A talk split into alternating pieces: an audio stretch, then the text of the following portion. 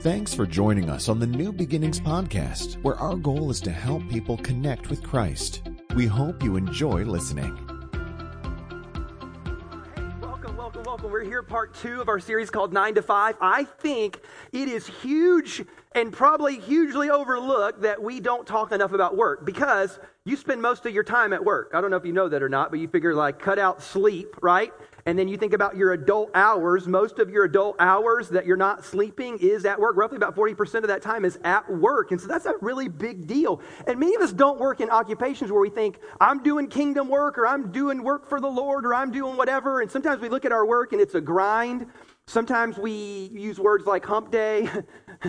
Because it's just this. I, I'm amazed when I go on Facebook at the amount of posts that are done on Friday about like, thank God I'm out of here. You're like staring at the wall, longing for the sweet relief of five o'clock so you can go hit that door. And so I find just so many people, I, I don't feel that way, but I know that I, I kind of have a different work job thing. So but so many people struggle with their work, and I just thought, man, God needs to ha- needs to speak into this somehow. And so, God, what does your word say about this thing called work and career and occupation and all that? And so, if you were not here last week, you really need to go get online or go watch the podcast or the YouTube or the whatever. Uh, but here, here's why is because if you missed last week, there's two big, huge ideas. And I'll just remind you what they were that if you miss those, nothing else matters. If you miss those, everything's a waste. And it's this it's that ultimately you have to see that God created you for work. You're designed for work. Long before sin was in the Garden of Eden, he was up there working. Adam was already put, as a matter of fact, remember he said that he put him in the garden to work it. And so that's what you were designed to do even before sin entered your heart or mind is you're designed for work and God takes pleasure when you work well. And what we what we built on was this is that really, really the way that you work well is you have to make a paradigm shift. Because most of us think we're working for that company, we're working for that boss, we're working for that paycheck. Maybe we own our own company and we think we're working for our own selves, and all of those create problems. And what the apostle Paul said was is that you've got to make a paradigm shift. If you're going to follow Christ, you actually want to look at it like this that when I go to my job, I am actually working as unto the Lord. And then he later just doubles down and says, No, you just, just flat out, you're working for Jesus. Okay, that's the way it is. And what would it look like if you went to work and you weren't working for that awful boss or you weren't working with those terrible coworkers, or maybe you love your job, but even then, you could go and say, What would it look like? And I had somebody come up to me earlier this morning and say, Pastor, I did it. I went to work and I began to ask myself, what would it look like today if I was working as unto the Lord? And that changes everything. So, today though, we jump forward because I actually think that there's this incredible story. When you, when you just take a step back from the Bible and you say, is there a story in the Bible about career and job and occupation, and specifically this thing that I want to talk about? Because if God delights when you work well, and if you work as unto the Lord, I actually think that God wants to promote you. But I think that you and I, many times, are probably the biggest hindrance to our own promotability. Does that make sense? And no, that's not a word. So, so today I want to talk to you about what it looks like to be promotable. Like, what, what is promotability? Because there's this incredible story in the Bible about this guy who gets promoted. And we all love like a great, like, rags to riches story. This isn't rag to riches. This is riches to rags to riches. And this is from like, you know, rich to oh dear God, take my life, to how in the world did I get here? It's, it's, an incredible story, and it's found in the book of Genesis. And most of the time, when, when I would tell you about this story, it's the story of a life and the life of a person named Joseph. Right? I say Joseph. So, Joseph, and there's all kinds of ways to look at this story. It's a big family drama. There's all kinds of weird things going on. There's incredible biblical insight. There's like national ramifications for Israel, for Egypt, for the future. I mean, there's so many things. But at the end of the day, one of the ways that you can look at it is simply this there's a guy who went from slave to prime minister of the largest kingdom then at the time in one lifespan. And how in the world did he do it? So, this is how the story goes. I'll give you like a brief summary, and then I want to dive into some specific things that he did and that he was that allowed him to be promoted. But here's the, here's the basic, basic gist of it. So there's this guy named Jacob, and he has 12 kids. And when he's got this one kid named Joseph that he favors above all the other kids, how many know that doesn't do good? That's bad parenting. This is free information. If you're a parent out there, it's bad if you got like five kids to pick one and say, You're my favorite, you're better than those other four. That's bad, okay? it's bad because your other kids are going to hate you, and then your other kids are going to hate that kid. So don't do that. And if you feel that way, just lie, okay? So, so just love them all, okay? Just lo- at least make them believe you love them all the same, and you ought to, by the way. But but that's so. What happens was is that Jacob picks the one kid, his youngest kid. He's like, "Oh, you're my favorite," and he gives him like a special coat. It's called the coat of many colors. And and you know, again, this does not fly well at Hanukkah, right? They're like no, nobody's happy about this thing, and so the brothers decide. They come up with this brilliant plan. This is what we're going to do. Their plan: we're going to kill him. That's the plan. And so, like, see, you thought if your family was dysfunctional, it's not as bad now, right?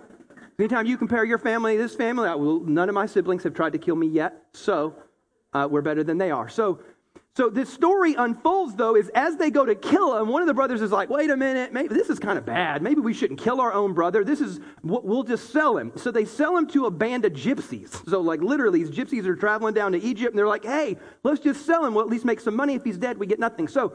Um, they sell him and he goes down to Egypt and becomes a slave in the house of a guy named Potiphar. Everybody say Potiphar. Now he's a key player here. So Potiphar is just this guy. He's like he's a, a, royal official. He's in well into the whole government of Egypt. He's a he's a high-ranking official, and so Potiphar puts him in as a slave. But like what's incredible is is that this young kid named Joseph starts working his way up the ranks. He gets promoted inside of this big, huge kind of family dynamic in Potiphar's family and in his in his little Potiphar kingdom.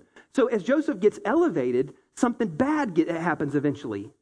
He gets thrown into, he gets lied about, and then he gets thrown into prison. Well, this is what's crazy too. He starts working his way up the prison.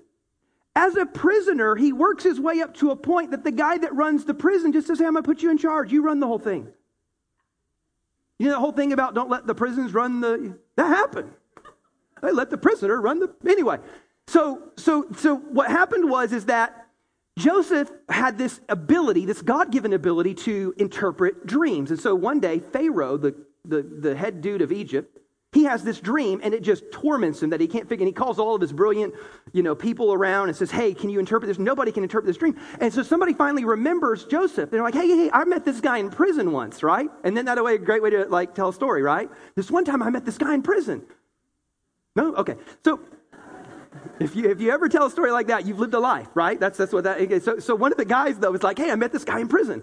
And he goes, this guy can interpret dreams. So this, they go bring Joseph out and he interprets the dream. And then again, he's, he's before Pharaoh and eventually uh, Pharaoh promotes him up the ladder to where he is running all of Egypt underneath Pharaoh. It's the most unbelievable, incredible story. Now, how many know that? That's what we call a promotion, right? You're just trying to get like, you know, from, from fry to the window, right? I had, a, I had a conversation when we were talking about like bad jobs that we had. We were talking about was, it was a Taco Bell, and I was like, it was a big deal to not have to do this. You had to move from this to the anyway. But that, that's sometimes that's the promotion you're dreaming of. You're just trying to get that next level up. This guy went from slave to prime minister. It was unbelievable. But hidden in this story of promotion are all these kind of keys and principles and nuggets that I want to share with you because here's what I know about you. You want, well, most of you, some of you are like, no, no, no, it's cool, right where I'm at. Don't give me any more responsibility. I'm done. Okay. But most of you, most of you are like, no, I want more. I believe God has more for me. I think God could do more in me and through me. I think God could use me in bigger ways. I think I could make a bigger kingdom impact, a bigger kingdom difference. I think most of us would sit back and say, I'd like to make more money or have more influence or or whatever it is. And so I just believe that most of you have this idea of like, I want God to do something great in me. I want God to promote me. And here today we will cover what I think are the six keys to promotability. Are you ready? So here we go. If you have your Bible, you can open up and kind of follow along with the story if you'd like. But there's this incredible story going on. It starts in Genesis chapter 37. And this is the way that the story actually begins. I want you to see this is that Joseph had a dream. This is Genesis 37, verse 5. Joseph had a dream, but when he told it to his brothers, they hated him all the more.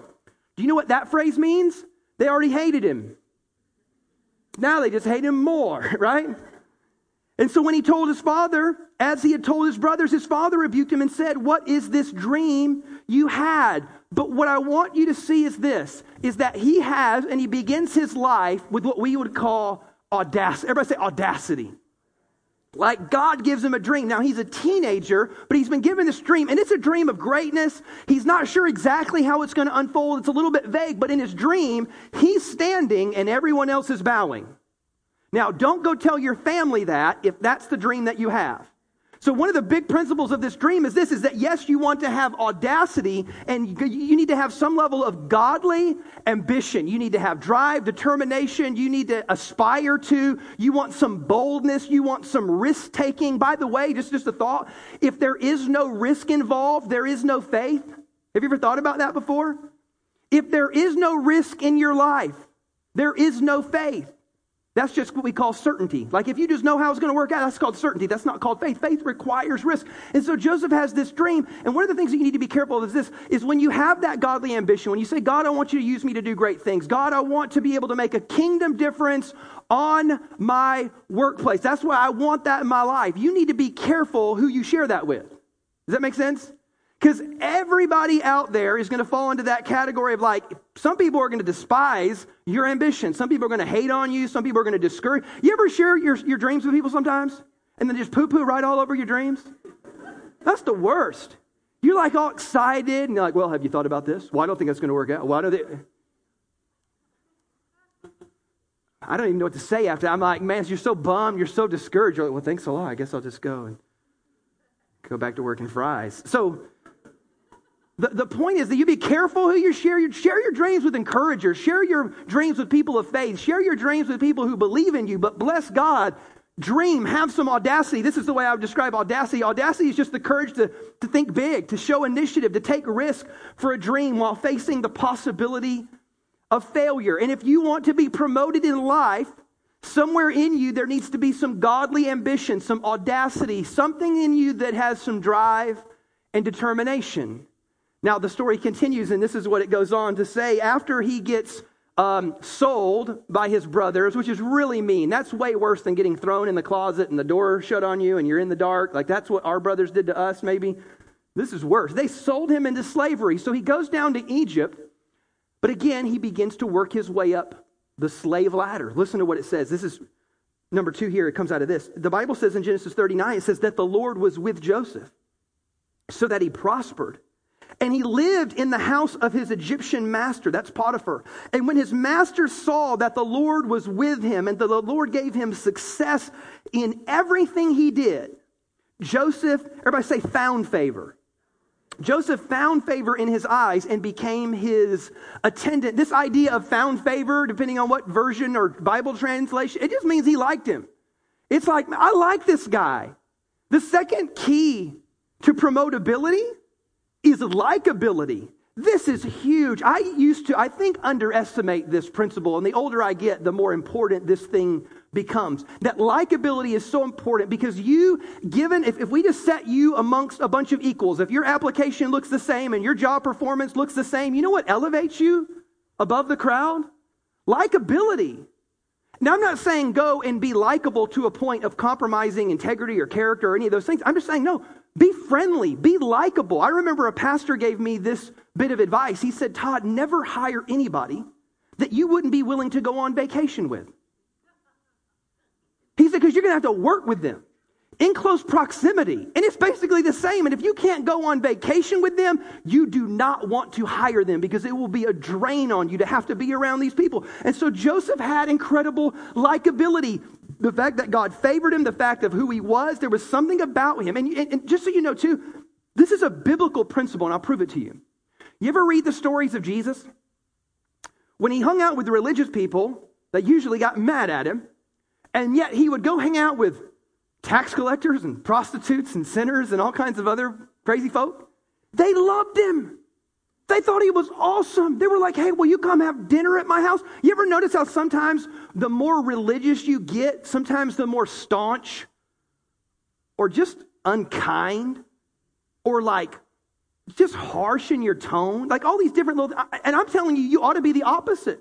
Go look at Jesus because people that were nothing like Jesus actually liked Jesus. He was the one they wanted to invite to dinner. It was a really big deal to hang. They enjoyed the presence and the company of Jesus. Think about this when you read Galatians and the Apostle Paul is teaching you what's called the fruit of the Spirit. You ever think about this?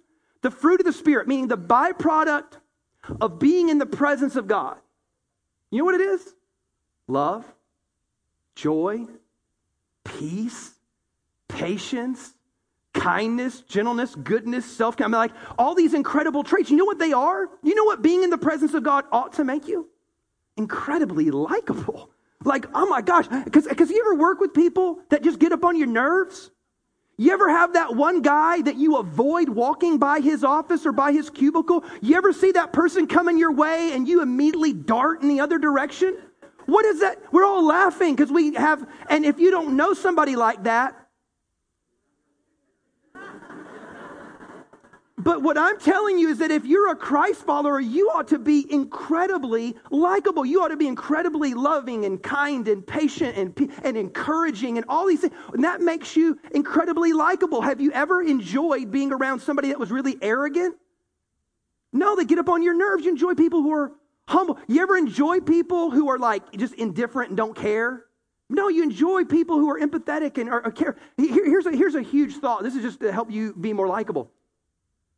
To be more likable, you need to like people. Not be like them. You have to like people. If you want to be likable, you have to like people. Like you can't, if, if, if you're one of those people that hate people, you're not likable. You have to actually like people. There's that old saying that if you want to be interesting, you have to be interested. Like you have to be interested in people. You have to like people. You have to want to engage with people. And I'm just telling you that as a Christ follower, there ought to be something in you that says, no, I like and enjoy engaging with people. I like getting to know people. I want to find out more about them. And I'm going to use that for kingdom purposes. But you need to be this incredible light and warmth that people are attracted to. And that's the idea of likability. Now, here's the definition of likability likability is just possessing the attractive attitudes and relational skills that cause others to want to work with me. And that's what I want for you, because this is what Joseph had. There was something about him. You just got around him. Jesus had the same quality. You just got around him. You're like, man, I just want to talk to this guy. I like this guy. I want to invite this guy over. I want to promote this guy. Because again, given amongst equals, and you know this to be true, that if you had a group of people and if you were a manager and you had to hire somebody or make sure that somebody was having to work in close proximity, you would make sure that you hired the person that you liked the most. Sometimes we call it like favoritism in the workplace, but really, for the most part, that's likability and it matters. You take two, three equally smart people, equally competent people, you know who's getting elevated?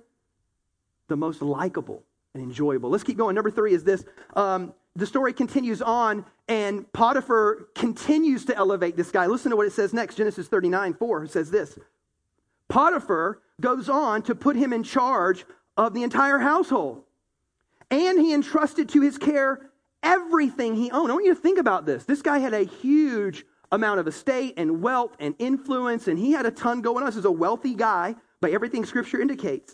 So he gives this all over to this slave kid named Joseph. And check this out from the time that he put Joseph in charge of his household and all that he owned, the Lord blessed the household of the Egyptian because of Joseph. Now, I'm just going to take a little theological pause here, okay? One of the questions you want to ask yourself is this Is my company blessed because I'm there? Is my company blessed because I'm there? Because I want you to see something. Uh, Potiphar was a pagan. I don't know if you know this but if you grew up in Egypt, Pharaoh's a god, the sun's a god, the Nile's the god. We worship frogs and all kinds of weird stuff. We're just pagans, right? Does that make sense? And the Bible says that God blessed the pagan because Joseph was there. Does that make sense? Like there's just something there. Like you ought to be a blessing to your company, even though you and I both know that the boss is crazy. like it, it, it doesn't even matter. Your presence should attract blessing. Let's keep reading. So it says that the, the, Lord blessed the household of the Egyptian because of Joseph. The blessing of the Lord was on everything Potter had, both in the house and in the field. Everything. I want you to see this is that Joseph had something that I'll call capacity. Everybody say capacity. We might say something like potential, but like he was filling that potential. Potential is what could be but has not yet become. Capacity, well, let's just read the definition. The definition of capacity is this it's the desire to keep learning so that I can increase in competence and handle greater responsibility. Like that's what you want to have about you. You want to have a high capacity. You want to have a high ceiling. You want to have tons of potential and you want to be actually developing that potential. It's not enough that you write out your talent. Does that make sense? Some of y'all are talented you write out your talent, you kind of coast on your talent. And what I'm saying is, is that you've got a higher ceiling, but you have to develop it. One of the best questions you can ask yourself is this What am I working on right now? Where am I growing? Where am I learning? Where am I being stretched? If I sat down and had a one on one talk with you and I say, hey, in the last six, nine months, where have you grown? If you can't answer that question, what that indicates is that I'm not consciously and purposefully trying to grow in any one area. We ought to have something where we step back and say, you know what, I've really grown here. I've really been working on this. I've been why? Because we're trying to increase our capacity. We're trying to take on more. We're trying to do more. Again, when you think about this, what in the world? Because after this, he gets thrown in prison. I want you to think about this. He's thrown in prison, and this kid has so much likability and so much capacity and so much talent and ability that he's developed that they eventually recognize this kid can just run the prison? Who does that? Like, we'll, we'll let the prisoner just run everything. You, and you I think at, at one point in time, he ends up being the prime minister of Egypt, right? Where do you think he got all those management skills? Because if you can manage a bunch of slaves, and you can, because they don't want to be there, and you can manage a bunch of prisoners, and they don't want to be there, if you can manage people like that, you can do anything. This kid had capacity. This kid was lowing, uh, growing and learning and developing his potential and developing those management skills. He was high capacity. Number four is this. Um, or did I give you the definition of capacity? I did. Okay, let's keep going. So number four is this. Everybody say reliability.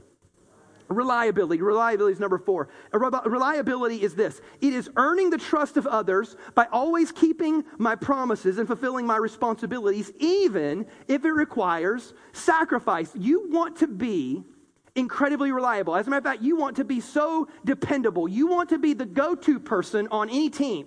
That they say, hey, look, who's going to come through in the pinch? Who's going to handle it? Who's going to step up? Who's going to show up? Who's going to be able to handle all that stuff? You want to be that person. And I'll show you how this is true in Joseph. Let's read Genesis chapter 39.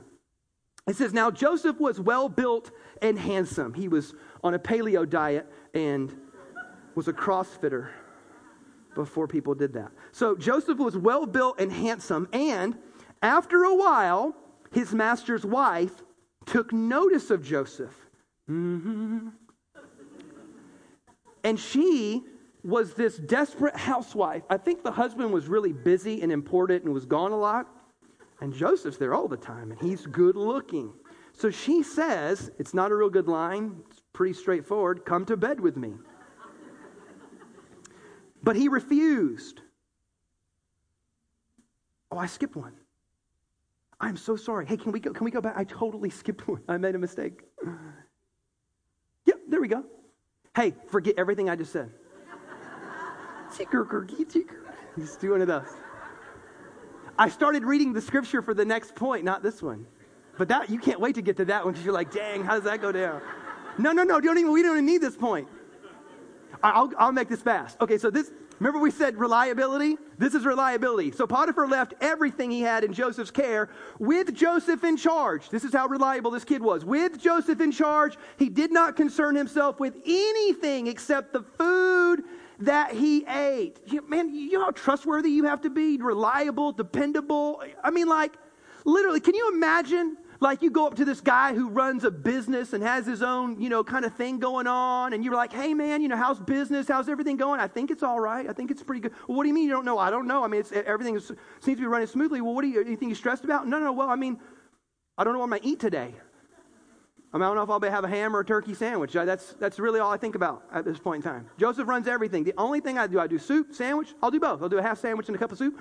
I, I don't even care. I don't, I don't know. What, what, what are you in the mood for? You know, like that's the type of stress level that this guy had. And I'm telling you, listen, listen carefully. If you want to be promoted, there is something huge about taking weight off of your boss. Hey, here, here's a quick little thought here. One of the easiest ways to get promoted is to get your boss promoted. Because if you get your boss promoted, you take his job. You ever think about that? Like just little ideas, like you want to get promoted, and one of the best ways that you can do it is by getting this incredible trait like capacity and likability and reliability. And here, here's one of the things that you need to think about when we talk about promotion real quick here, is that you don't get promoted. I'm going to wreck somebody's like workplace thinking real quick here. You don't get promoted based on past performance. That's like a big mistake you make. And so many people get angry in the workplace. Because they're like, well, I've been working here 20 years and I've never gotten that promotion. There's a reason why. You don't get, you don't get promoted based on past performance, you get promoted based on future promise. The only reason to promote you is because they see more in your future than they do in your past.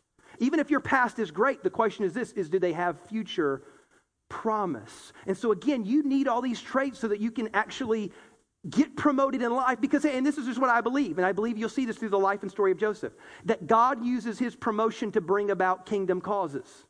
And I believe God wants to use your promotion to bring about a kingdom cause. And I don't know what that is. That's for you and the Holy Spirit to figure out. But God wants to use you to do more, to expand your reach, to expand your influence, and to do great things through you. But to do that, you need some reliability. Number next is this. We're on number five now, and this is where I skipped and we get into the juicy story. You guys want to go back to the juicy part? Let's go back there. So, number five is this. Everybody say loyalty. And you're like, wait, Todd, you just bummed out the story. Now we know that it didn't shake down like the soap opera did. But loyalty is this incredible trait. I'm telling you, and, loyalty is a shrinking attribute in our current society. There's so much mobility, nobody cares. It's a dog eat dog world. I'm going to get mine. I'm not loyal to you for nothing. But I'm telling you, when your boss sees loyalty, they're more apt to say, okay, this guy rolled with me through the hard times. This guy stuck with me even when it didn't look good. This person was loyal when they could have left for this. This person, again, has that promotable trait. And loyalty is this loyalty is being faithful to my boss and to God when, it, when difficulty tests my commitment. So, do you have that thing when you think about you on your workplace, in your job, around those coworkers and with your boss? Do you got these qualities? Like, no, no, I'm loyal. You know, one of the biggest ways that we lose loyalty? One of the biggest ways that we lose loyalty in the workplace is through gossip. There's something about like the scuttlebutt, the water fountain, talking it up. Gossip, I just want you to know, and I want to prepare you for this. It, Gossip's not just something bad in the workplace. Gossip is something bad in your heart and bad before God. Like if you ever go read the Bible and look up all the scriptures about gossip, God, God hates gossip. like that, that, you know, not, there's not a lot of things God hates. Like you look at all the things that God, God hates gossip. Now, we pick on a lot of sins really, really hard. We are not usually coming down too hard on gossip, and yet the Bible says God hates it. And there's all these reasons why, but I want you to think about it now in the, in the context of your workplace. Gossip destroys loyalty. Like, I can't trust you anymore if, if you're a gossip because here, here's what you need to know. You ever, you ever been around a person that just gossips constantly? When they're not around and you're not around them, what's always in the back of your mind? Man, they're talking about you now. Like anybody that gossips, I promise, when you're not around, they talking about you. And when you're the person that is the gossip, do you know what they're afraid of when they're not with you? They're afraid that you're talking about them, and you probably are. And so you have no trust, and I'm telling you, you have no loyalty. And you have uh, well, the, one of the best things that you can do is just be a person of loyalty. Be a person that shuts down gossip, that avoids it, that doesn't listen to it and engage in it, and certainly doesn't dish it. I'm just telling you that on your job site, you need some loyalty. But this is how Joseph displayed loyalty. So the Bible says this, and this is the good part, the juicy part. He's well built and handsome. And after a while, his master took notice of Joseph and said, Come to bed with me. But he, what? He refused. And he goes, With me in charge, he told her, my master does not concern himself with anything in the house. Everything he owns has been entrusted to my care, and no one is greater in this house than I am. My master's withheld nothing from me except for you, because, hello, you're his wife. How then could I do such a wicked thing and sin against God? This guy had loyalty. This guy recognized, no, no, no. You, if you want to get promoted, you don't do this to the boss. Are you hearing me? And it sounds so common sense, but again, when you think about your uh, reputation in the workplace, are you seen, again, high capacity? That guy's a dreamer, he's a doer, he's a go getter. He's got incredible reliability and dependability. Everybody is attracted to him and drawn to him. And this guy is just flat out loyal. He is a good dude. You know, he's good. Just some incredible qualities. Lastly, is this this is number six. Number six, everybody say integrity. Integrity is this, this is the definition, is practicing in secret the values and beliefs I claim to hold in public. Yeah, are you integrous person? Like, and then the bottom line is, is we want to know is what I see, what I get. Are you going to continuously do the right thing just because it's the right thing, regardless of the circumstances? Well, you because the, the root word for, for integrity is integer, just which means like whole number, right? Math people, nerdy math people. Hello? Okay. Integer means whole number. If you like didn't get that in fifth grade, you're like, oh, that's what that meant. So, don't worry, I did that too. Um, anyway. So, but my point is this. My point is, is that your, your, your life has a wholeness to it. There's not duplicity. You ever met somebody and you're like, wow, they're real two-faced. They act one way here and then another way here. They're, they're, they're two faced, they're duplicitous. Um, in, in, in American culture right now, you're, you're seeing like incredible um, displays of duplicity in our politicians, in our athletes, in actors and producers. You're like, it is all ugly and messy and nasty because these people portrayed themselves to be one way and behind closed doors they were actually something different. What is that? That's a lack of integrity. And you know what Joseph was? Joseph was, no, no, no, I'm the same. No matter what, no matter where. Listen to what the Bible says here. This is Genesis 39, verse 10. It says, the, and though she spoke to Joseph day after day. So remember, we read just a few verses ago. She's hitting on him. Ain't nobody around. He's good looking. She probably is too. And then he's like, no, I refuse. But like, it didn't stop there. She wasn't like, oh, okay. I'll go into the next pool boy. No, no, no. It kept going. And though she spoke to Joseph day after day, he continued. He refused to go to bed with her, or even, let's listen, or even be with her. Meaning, like, he recognized that this woman is tripping. This girl is crazy, and I need to create boundaries. There's certain environments I can't be in. There's certain places that I can't go. There's certain people that I shouldn't associate myself with because if I do, I know I'm across a line. And Joseph established earlier, we even talked about this weeks ago, but Joseph here establishes a boundary. And the boundary was simply this I should not be alone with this woman. Well, funny enough, the way that the story goes down is that she tricks him. She gets him alone when no one else is around. And then she's like, lie with me. And he's like, no, no, I'm out of here. And so she grabs his coat and he runs away, but she's got the coat. And so she turns and flips into psycho girl, screams bloody murder. He tried to take advantage of me. He tried to do this. He tried to do this. And so Potiphar's stuck because Potiphar knows his wife is crazy, but he has to save face. So instead of killing Joseph, which is what they would have normally done, they just had him thrown in prison. But again, Joseph somehow through his likability, through his capacity, his reliability, his loyalty, his integrity, his audacity, through all these things, he works his way up the rank and then he eventually finds himself interpreting the dream of Pharaoh and finding himself eventually sitting as the prime minister of the greatest nation at the time. It's an incredible story of promotability. So here's the questions I have for you today. Here, here's the thought. When it comes to audacity, here's the question you need to ask yourself Where do I need to step out in faith? Like some of you like like man, I kind of want to. I've been thinking about starting my own business or I've been at I've been thinking about going for that raise or that promotion or that new job opportunity. I've been thinking of where is it that you need to step out in faith? Maybe it's just taking on more, maybe it's asking for more. I don't know what it looks like for you. Where do I need to step out in faith? Hey, when it comes to likability, the question is this is where can I bless and encourage others? Like you need to be the most friendly, kind, encouraging, and likable person in your workplace. And if that's not your flow, look, just try to step in that direction as far as you can. And you need to, to cultivate this idea called likability. It is the reflection of who God is. I don't know if you know this or not, but I, I really like God. Jesus was likable. There was an attractiveness to Jesus. Capacity, here's the question you need to ask yourself Am I improving myself daily, weekly, on an ongoing basis? Where am I growing? Where am I learning? Where am I stretching myself? What am I doing now that I wasn't doing six months ago, nine months ago? What area can I say, hey, this is where I've grown in these last six, nine, 12 months? We ought to be on a upward trajectory of growth because God's not done with you yet. If you're one of those guys that gets on the, the job performance and be like, hey, man, I've been here 30 years and I ain't going to do it no different, you can't teach an old dog new tricks, that's not promotability. Reliability. Here's the question Am I dependable? Because, hey, look, if you're showing up late, leaving early, taking long lunches, and then zoning out for hours at a time, that's not reliability. It's not dependability. Loyalty. Hey, here, here's just a raw question I want. Do you have a gossip issue?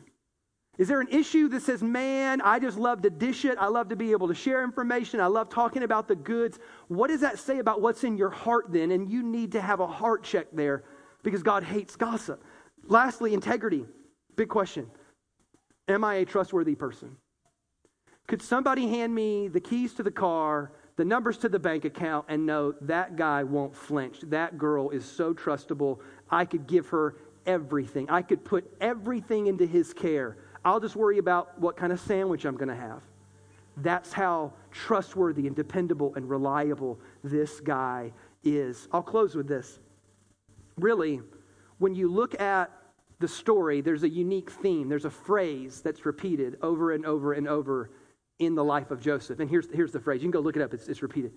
And the Lord was with Joseph. And the Lord was with Joseph. Because here's, here's the real deal. If, if, if, you're here today and you don't even believe in God, if you go do these six things, your, your career will be better. But as a Christ follower, you have to believe something. You have to believe that God is with me.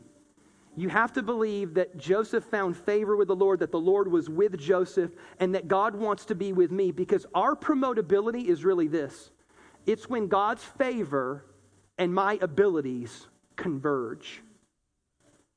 So I'm going to pray and I'm going to say, God, what, what's next for me? What, what's, what's in my future? What great things can you do through me? But on your end, you've got to ask yourself, how can I improve? How can I develop my skills? How can I increase my capacity and my talent and my potential and become a more faithful and dependable and trustworthy person? And when you do what it is that only you can do, because God's not going to violate your will and force you to be a loyal person. I don't know if you ever thought about that. God's not going to violate your will and force you to be more likable. That's on you. But if you'll do what only you can do, I believe God will do what only He can do. And His favor and your abilities converge. And look what happened in the life of, in the life of Joseph. He was able to stand before kings. He was able to make a national impact. I'm just telling you that God wants to do more in your life. Do you believe that today? Do you believe God wants to take you to, to higher heights, to, to, to further areas of growth and, and, and influence? What could God do in you and through you? Because I believe God wants to promote you in this life. Let's pray this morning. So, Father, where?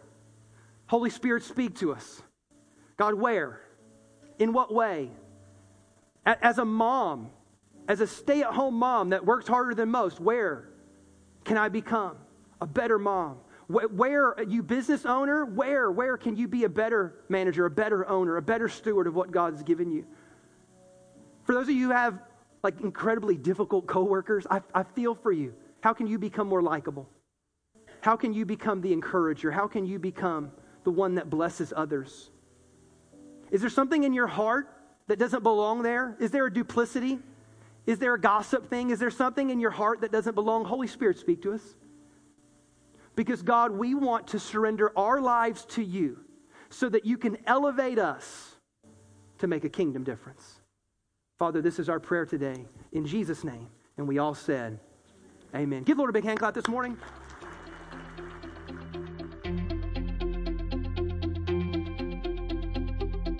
Thanks again for listening to the New Beginnings podcast. For more information on New Beginnings Church, please visit us online at nbchurch.tv.